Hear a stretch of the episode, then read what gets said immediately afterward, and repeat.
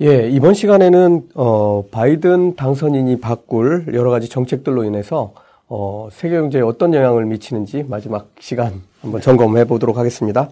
어, 이번 시간에는 포커스를 어, 금리 그리고 달러 그리고 그와 직접 연동되는 우리나라 환율 뭐 네. 이런 쪽을 좀 살펴볼 텐데요. 어, 이 제로 금리가 미국에서 언제까지 간다고 보십니까? 일단 경기 가 그 코로나 충격에서 못 벗어났잖아요. 네, 아직 멀었죠. 벗어나려면 아직 멀었거든요. 그리고 지금 뭐 다뭐 뭐 신약이 나온다 뭐 하고 하지만 이걸로 해서 완전히 그 면역이 돼서 코로나가 종식될지조차도 알 수 없고 네. 또 종식이 된다고 해도 늦어도 빨라야 내는 말이에요. 예. 다, 다 주사 맞아야 될 거 아니에요. 그런 거라서 일단 당분간 이 제로금리 상태는 계속 갈 거다. 그리고 내년이 지나도 내년에 다 종식된다고 하더라도 그 다음에 그런 경기가 곧바로 다시 수직 상승 못하죠. 이렇게 안 되거든요. 천천히 올라오거든요. 그래서 앞으로 한 몇 년 정도는 어, 제로 금리에서 금리를 인상해봐야 별로 못 올리는 상태로 계속 갈 거다. 네. 그리고 적자 재정도 당분간 계속 갈 거다. 돈 풀기. 네. 적자 재정을 해야죠. 재정 정책을 써야 되는 거니까. 네. 네. 그래서 통화 정책, 재정 정책이 둘 다 완화적 정책으로 갈 수밖에 없다. 없다. 그게 한 2, 3년은 갈 겁니다. 최소한. 그 이유는 모르겠어요. 근데 이제 그 그런 우려들을 하는 분들이 있습니다. 이렇게 하다가 정말 법을 뻥 터지는 거 아닌가. 음. 음, 뭐 특히 투자자들 음. 어, 많이 우려하고 있는데 그런 부분은 어떻게 보십니까? 일단 사실은 이번에 코로나 오기 직전이 버블이 너무 심했던 상황이죠. 그래서 쉬어가야 되는 상황이었고 globally 주식시장, 금융시장 마찬가지, 부동산 시장 마찬가지, 서브프라임 사태 이후에 충격을 받았던 게 지금 버블이 무지하게 쌓여서 한번 터졌어야 되는 시점인데 그냥 가고 있는 거죠. 다행히 코로나가 터져줬어요. 금융 시스템이 붕괴되기 전에. 그래서 이게 한, 한 번 쉬어가는 계기를 만들어줬어요, 얘가. 그래서 당분간은 이제 버블이 이 조금 더 놔뒀으면 터졌을지 모르겠는데 지금 한번 쉬어가기 때문에 당분간은 버블이 터지진 않을 것 같다. 바람을 좀 뺀. 바람 뺐잖아요. 네. 그런 상황이 됐다 이렇게 네, 진단하시는 거죠? 조금 뭐 조금 더 커져야 터지는 버블이 생기지 않을까. 음. 어, 아직은 버블까지는 아니다. 예. 네. 어 그리고 이렇게 그 이 코로나 19 뭐가 촉발한 일이긴 한데 미국이 달러를 계속 풀면서 뭐 기축 통화로서의 지위가 이제 흔들리는 거 아니냐 이런 네. 얘기들이 있는데 네. 그런 부분은 어떻게 보십니까? 그건 이렇게 보셔야 돼요. 두 가지 관점, 뭐 세 가지 관점도 될 수 있고 될 수 있는데 정확하게는 두 가지 관점인데 하나는 기축 통화를 지지해 주는 배경이 뭐냐? 배경. 네, 군사력입니다. 네. 미국의 군사력이 세계 1등이에요, 어쨌든. 쉽게 얘기해서 망할 나라의 돈이 기축통화가 될 수는 없다. 그렇죠. 네. 그러니까 옛날에 이게 뭐 시간이 길어져서 자꾸 뭐라 그러시니까 내가 지금 이 얘기를 해도 되나 말아야 되나 모르겠는데 뭐 옛날에 그 에스토니아, 라트비아 이, 이 발트산국 있잖아요. 네. 근데 옛날에 라트비아가 1980년대인가 90년 그 전후에 나는 그때 러시아 연방이 살아 있을 때잖아요. 그렇죠. 음. 소, 소련 연방이죠 참. 음. 난 소련 돈 안 쓸래, 내 돈 쓸래 하고 라트비아 돈을 발행한 적이 있었어요. 그 돈 아무도 안 썼습니다. 왜냐면 소련이 라트비아는 소련이 정기적으로 탱크 몰고 들어가는 나라인데. 그렇죠. 그잖아요. 지금도 뭐 우크라이나 탱크 몰고 가고 하잖아요. 근데 자기네 나 돈이 자기 군사력이 없이 돈이 힘이 있다? 아니거든요. 그래서 일단 미국의 기축이 흔들리지는 않는다. 첫째. 예. 근데 이제 두 번째는 그러면 미국이 적자를 이렇게 많이 내고 그럼 달러 약세가 가면 미국이 그 기축이 흔들리는 거 아니냐. 이것도 두 가지 관점이에요. 하나는 트리푼의 딜레마라는 게 있어요. 1945, 40년대인가 50년대가 나온 트리푼 교수가 얘기한 건데 기축 통화되려면 가치가 안정화돼 있어야 되는데 출렁출렁하죠. 네, 가치가 안정화되려고 하면 균형 재정을 펴야 돼요. 근데 균형 재정을 피면 그 달러가 전 세계로 공급될 방법이 없어요. 적자 재정이 나야 이게 이, 이 나라가 수출한 대금으로 달러를 갖고 그렇죠. 자기 나라로 와야 달러가 공급이 되는 거잖아요. 근데 전 세계 달러가 공급이 균형 재정이 돼서 달러 공급이 안 되면 그러면 전 세계 무역 거래는 어떻게 해요? 무역 거래가 커지는 만큼 달러 공급이 늘어야 되잖아. 그렇죠. 근데 여기는 여기는 수출입이 균형이야. 그럼 달러가 공급이 안 돼. 그럼 세계 무역은 제자리예요. 그렇기 때문에 미국은 계속 정기적으로 적자제 적자를 펴야 돼. 음. 그러니까 미국은 전세가 다 똑같은데요. 적자 재정은 그만큼 경상 경상 적자예요. 재정 적자, 경상 적자 똑같아요. 수출입 적자가 쌍둥이 적자라고 하는 게 그래서 그래요. 여기 적자를 계속 펴줘야 무역 적자가 나고 무역 적자가 나야 달러가 세계로 공급이 되고 달러가 세계로 공급이 돼야 무역 거래가 돼요. 예. 돈 없이 어떻게 거래가 돼? 네. 그래서 그러면 달러가 약세가 돼. 달러 약세인데 어떻게 그런 기축 통화가 돼? 이게 이게 딜레마예요. 항상. 그렇죠. 네. 그래서 미국은 적자를 펴는 거는 일정 부분은 필요해요. 너무 많이 적자를 피는 게 문제지. 속도도 문제잖아요. 그렇죠. 속도도 문제고. 그래서 이번에 추경 뭐 3조 달러 한다 그러잖아요. 2조 달러, 3조 달러 떠드는데 만약에 3조 달러를 해도 마찬가지로 2조 달러도 마찬가지긴 한데 미국의 2019년 GDP가 21조 달러예요. 네. 2조 달러 적자면 기존의 적자에다가 추가로 GDP의 10% 적자가 또 나는 거야. 네. 10, 3, 3조 달러면 15%예요. 음. 그래서 심하게 얘기하는 사람은 어, 미국의 달러 가치가 한 20%까지 절하될 거다. 그럼 기축 통화가 20% 절하되면 심각한 거거든요. 가지고 있을 이유가 없는 돈이죠. 네. 그20% 절하가 됐다는 거는 우리나라처럼 외환보 유고 싸놓고 사는 사람 나라들 외환보 유고 20% 날리는 거예요. 큰 문제죠. 네. 그런데 지금 방향은 이제 그쪽으로 가게 되고 그러면 달러의 기축통화 지위 상실까지는 우리가 얘기를 할 건 아닌데 그 세계 각국의 기축통화로서의 달러의 위상이 조금은 약화될 거다. 그러니까 달러를 버리고 유로화를 사고, 음. 달러를 버리고 위안화를 사고, 뭐 그런 방향으로 앞으로 움직여 갈 거다. 그럼 예를 들어 한 가지만 더 추가하면 예를 들면 뭐 위안화가 그런 기축으로 올라설 거냐? 위안화는 아직 못 올라서는 것 같아요. 비중이 너무 작아요. 국제 거래에서. 그리고 미국이 좋아하지도 않을 거고. 좋아하지도 않고, 다음에 전 세계가 중국을 안 좋아하는 분위기로 바뀌어가고 있어요. 요즘 그건 잘 아셔야 돼요. 중국이 한동안 무슨 뭐 중국 몽 떠들면서 전 세계에 그, 그 원조 나갔잖아요. 엄청나게 했죠. 아프리카부터 시작해서. 우리 편 만들라고. 근데 이게 16세기인가 정허가 그 사신배를 전 세계로 다 보냈었잖아요. 그때랑 똑같은 거예요.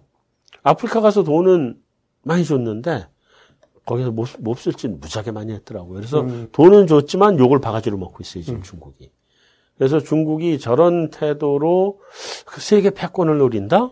세계 패권 마음을 얻지 않으면 못 하는 거거든요. 그렇죠. 군사력만 가지고 안 되거든요. 아니, 그럼 군사력만 가지고 했으면 독일이 됐지.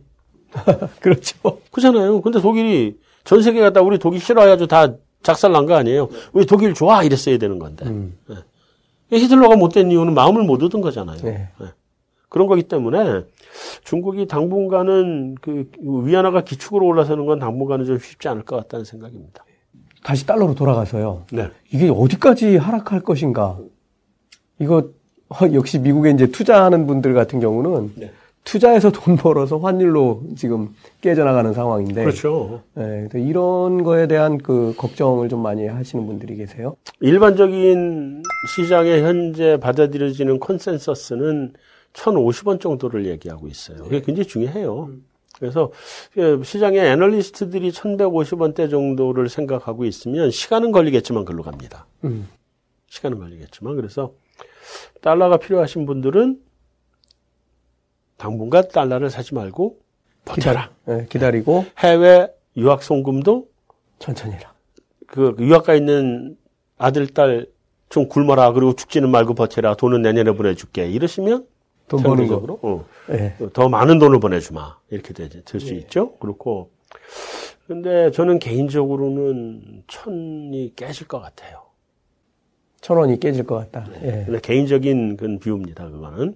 그래서 저는 좀 강하게 보는 입장이고 일반적으로는 한 1,050 정도까지를 보는데 그러다 보니까 이게 이게 우리가 이제 동학개미를 할 거냐 서학개미를 할 거냐에 대한 부분이 항상 지금 딱 그 시점에 와 있죠. 항상 찬반이 있고 논란이 있잖아요. 서학개미들은 야 임마 한국에 이제 성장주도 없는데 미국의 아마존이나 테슬라를 사야지. 접니다. 음, 뭐 이 그런 얘기를 하고 이 동학개미들은 그래도 구관이 명관이요 내 것이 좋은 거요 신토불이 이러면서 동학개미를 하는 거잖아요. 애국도 있습니다. 아, 양쪽이 다인데 저는 궁극적으로는 양쪽의 수익률이 똑같다고 봐요. 어떤 수익률이냐면 항상 리스크로 할인을 한 수익률이잖아요. 그렇죠. 우리나라. 네, 리스크로 할인한 수익률의 관점에서 보면 동학개미나 서학개미나 수익률은 똑같을 수밖에 없다. 왜냐하면 서학개미가 그 동학개미보다 훨씬 더 많은 리스크를 지고 가는 거예요. 예. 첫째, 환위험 노출이야. 환이 1200원대 내나갔는데 1500원 가지면 대박.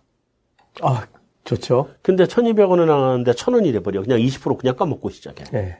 쪽박. 그죠? 예. 그럼 내가 수익률이 50% 났어, 저쪽에서. 환 빼고 나면 20% 까고 나면 30% 남은 거예요. 그렇죠. 거기다가 그 소득세 내야죠, 아직도. 어, 22, 22% 까버립니다. 그럼 30%에 22% 빼면은 한 20, 한 2, 3%로 쪼그라드는 거예요. 예. 예. 20, 한 2, 3, 23% 쪼그라드는 거예요, 이쪽은. 이쪽에서 20%만 남으면 돼. 그죠? 거기다가 또 한 가지 문제가 저쪽은 또 뭐가 문제냐면 한국의 기업들에 대한 정보는 한국에서 빠르게 유통이 되죠. 우리가 아, 사람들 알게 모르게 하는 뭐 주식 토론방 이런 거 사설 예. 그런 데서 도는 정보도 굉장히 빠르게 돌거든요. 근데 우리는 한국에 있으면 신문이나 뉴스의 정보도 있지만 그 정보 위에 사람들의 입소문에 의한 정보, 온갖 종류의 정보를 굉장히 빠른 속도로 받는데 미국은 못 받아요. 어, 우리가 제공하고 있는 완머니 정보 있는데요. 예, 알겠습니다. 네. 거긴 훨씬 빨라요. 그날 가, 가 있는 사람들이. 네, 그렇죠. 그러니까 니콜라 선 사람들 다 망했잖아요. 다 망했죠. 니콜라가 그렇게 될 거라고 누가 상상이나 했어요. 근데 그 정보를 뉴스에 나오기 전까지 몰랐던 거잖아요. 뉴스에 나오기 전에 팔았어야 되는데. 네. 우리나라에서 있었으면 야 니콜라 망한다 망한대. 소문으로도 팔거든. 못 팔고 그냥 다 당한 거잖아요. 네. 그러니까 그런 리스크까지를 다 감안하면 절대로 그 그쪽의 수익률이 더 높기만 한 거는 아니다. 네. 다만 좋은 주식들이 있으니까 우리보다 성장주들이 많이 있으니까 장기로 놓고 볼 땐 그쪽을 보는 것도 뭐 나쁜 방법은 아니다. 네. 그런데 만약에 이제 이렇게 달러 약세가 계속되고 어 그렇게 되면 우리 이제 수출 기업들 문제가 좀 심각해지지 않나요? 단기간에 너무 많이 하락하고 그렇게 되면? 그래서 피해갈 방법들이 많이 있어요. 일단 어제 야간 선물 시장이었나요? 야간 미국 시장이었나? 해서 그러니까 야간 미국 시장이죠. 우리 우리는 거기는 주간 시장이고 우리는 야간 시장이 된 거죠. 위안화가 6, 6.6이 붕괴됐어요. 예. 6.5대로 6.58인가까지 갔습니다. 위안화가 아마 6.4 정도까지는 중국 금융당국이 용인하겠다는 입장인 것 같아요. 그 우리 원화는 그러면 이 달러에 더 밀착돼 있습니까? 지금 그 위안화, 위안화? 연동이죠. 예. 네. 위안화하고 연동이 상관계수가 지금 0.7이 넘어요. 음. 같이 움직여요. 네. 거의 붙어 다닙니다, 요즘은. 그래도 한동안은 그렇게 붙어 다니진 않았어요. 이게 이제 그래프가 이렇게, 뭐, 위안화가 이렇게 움직인다. 그럼 원화는 여기 이렇게 왔었거든요. 근데 요즘은 그냥 이렇게, 이렇게 같이 가. 같이 어, 다니고 어. 있는 거죠. 같이 붙어 다녀. 친구 됐어. 그런데, 그러다 보니까 우리가 중국 쪽으로 수출이 많잖아요. 그렇죠. 그러니까 달러가 약세여도 원 위안은 똑같잖아.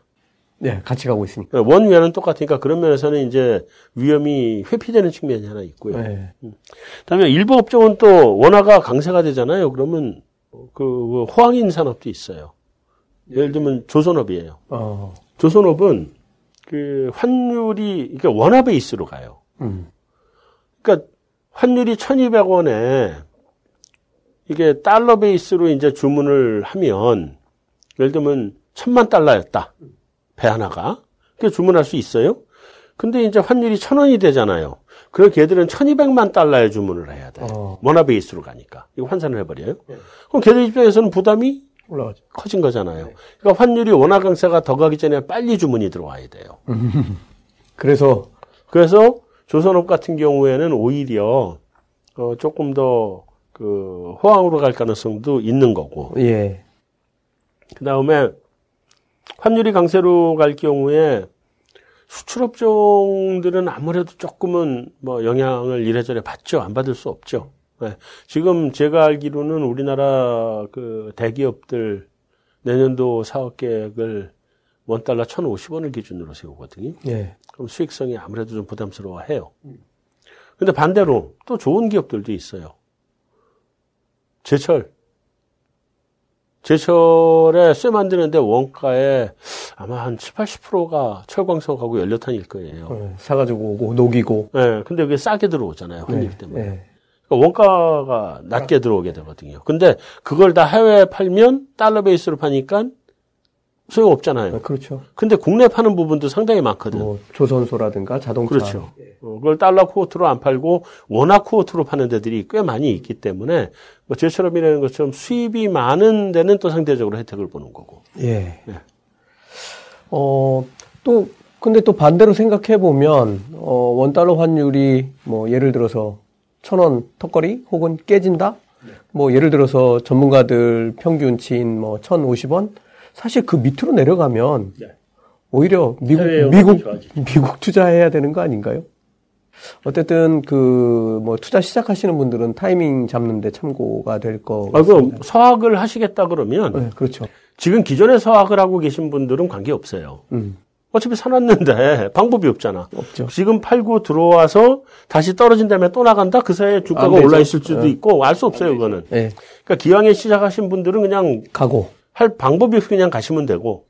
그 가급적이면 2023년 이후까지 가세요. 왜냐하면 2023년 되면 우리나라 주, 주식 양도 차익도 과세가 돼. 그러니까 똑같아져. 똑같죠. 정말 배라도 안 아파. 예. 근데 새로 시작하실 분들은 일단 환율에서 먹고 시작하는 게 좋잖아요. 음, 그러려면 원화가 최고점으로 갔을 때 시작하시는 게 좋다. 예. 다음에 이거 하나는 오늘 첫 방송이잖아요. 아, 예. 이것이 굉장히 중요한 얘기를 하나 말씀을 드릴게요. 이거는 다들 염두에 두셔야 될 거예요. 이 말씀은 꼭 드리려고 하고 생각하고 나왔던 건데 세계 경제 위기가 오면요 엔화가 강으로 갑니다. 왜 그럴까요? 모르겠는데요. 세계 경제 위기 올 때마다 엔강이잖아요. 그죠? 그렇죠. 어, 아베가 와가지고 막 힘들어서 엔약이 가긴 했지만 그럼에도 불구하고 기본적으로 세계가 경제 위기가 오면 무조건 엔강입니다. 그걸 일반적으로 사람들은 엔화가 뭐 기축통화 기능이 있어서 그렇다, 경화기 때문에 그렇다 얘기를 하는데 안전자산 수요가 있긴 있죠. 그것보다 다른 측면이 또 있어요. 두 가지입니다. 하나는 경제 불황이 오면 일본도 수출에 의존하는 바가 크기 때문에 내수 불황이 오거든요. 내수 불황이 오면 경상수지가 불황형 흑자로 돌아섭니다. 수입이 더 빨리 줄어요, 수출보다. 그렇죠. 예. 경상수지 흑자가 되니까 달러가 남아 돌아요. 음, 첫째. 하나 또 있어요. 더 중요한 게 있어요. 이게 이게 이제 우리 서학개미들이 꼭 알아두셔야 네. 됩니다. 일본에는 서학개미가 형성된 지가 굉장히 오래됐잖아요. 예. 그러니까 초기에는 뭐 와타나베 부인이라고 하기도 하고 이 와타나베 부인이 뭐를 하던 분이냐면 환투기를 하신 분 아니에요. 환차익 가지고 해외 투자하고 환시세 차이에 따라서 돈 벌고 뭐 이런 거예요. 굉장히 우리나라의 그, 그 강남 아줌마들보다 훨씬 빠른 분들인데 이분들이 요즘 우리 강남 아줌마도 빠르긴 빠르더라. 서브프라임 사태 때 보니까 일본 아줌마들보다 훨씬 빨리 미국 가서 집을 사더라고요. 아주 쌀 때 아주 그렇죠. 어, 도매금에 떠리로 아주 싸게, 싸그리 이렇게 주워 모으시더라고.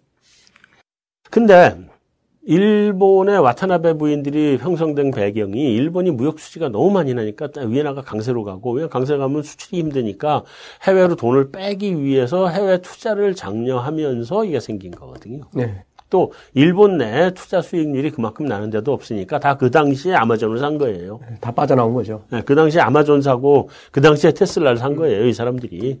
음, 그게 뭐였는지 잘 모르겠지만. 경제 위기가 오면 주가 폭락하잖아요. 그렇죠.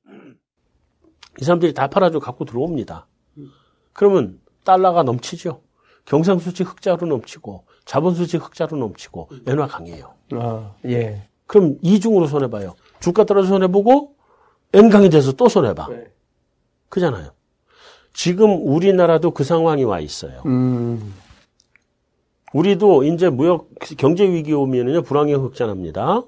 그 다음에 지금 동, 동학개미들은 우리 같은 동학개미들 악착같이 버티지만 이런 서학개미들 다 해외로 나갔습니다 지금.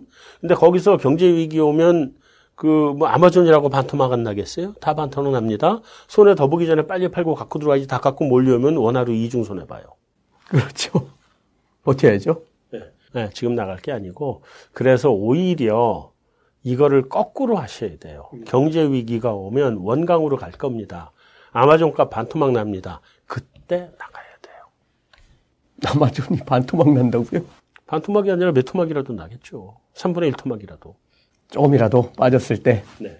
마지막 질문인데요.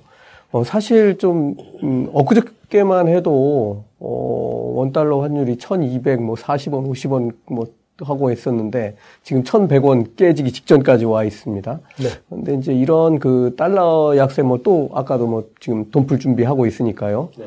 이게 대략 언제쯤 마무리될까요? 물론 뭐 금리 인상하면서 뭐 끝날 거라고 얘기하는 사람들이 대부분이지만 그렇죠. 금리 인상을 재개하는 시점이 이제 달러 가, 약이 달러 강으로 바뀌는 시점이 될 거고요. 네.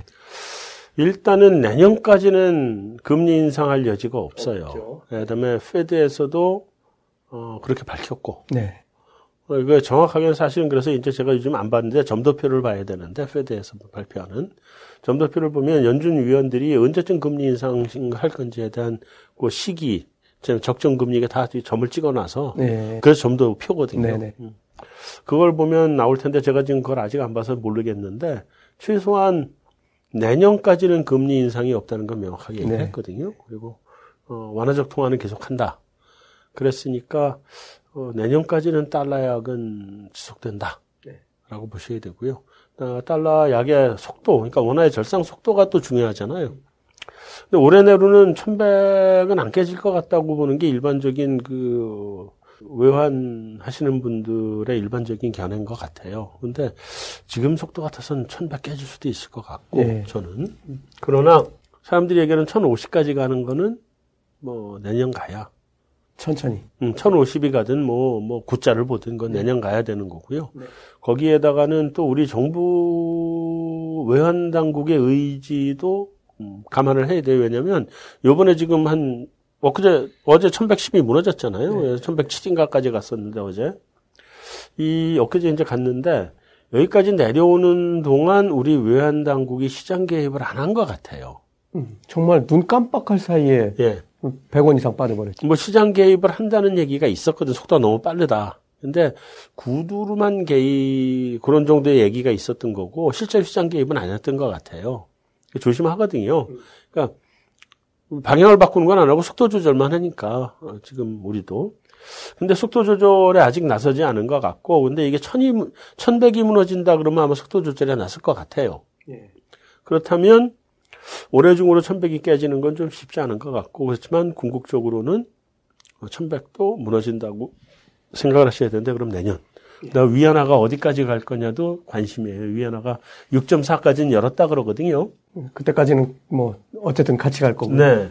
근데 6.4보다 더 아래로 갈지 어떨지는 좀 두고 어, 봐야 될 문제인 것 같아요. 예. 네. 예, 알겠습니다.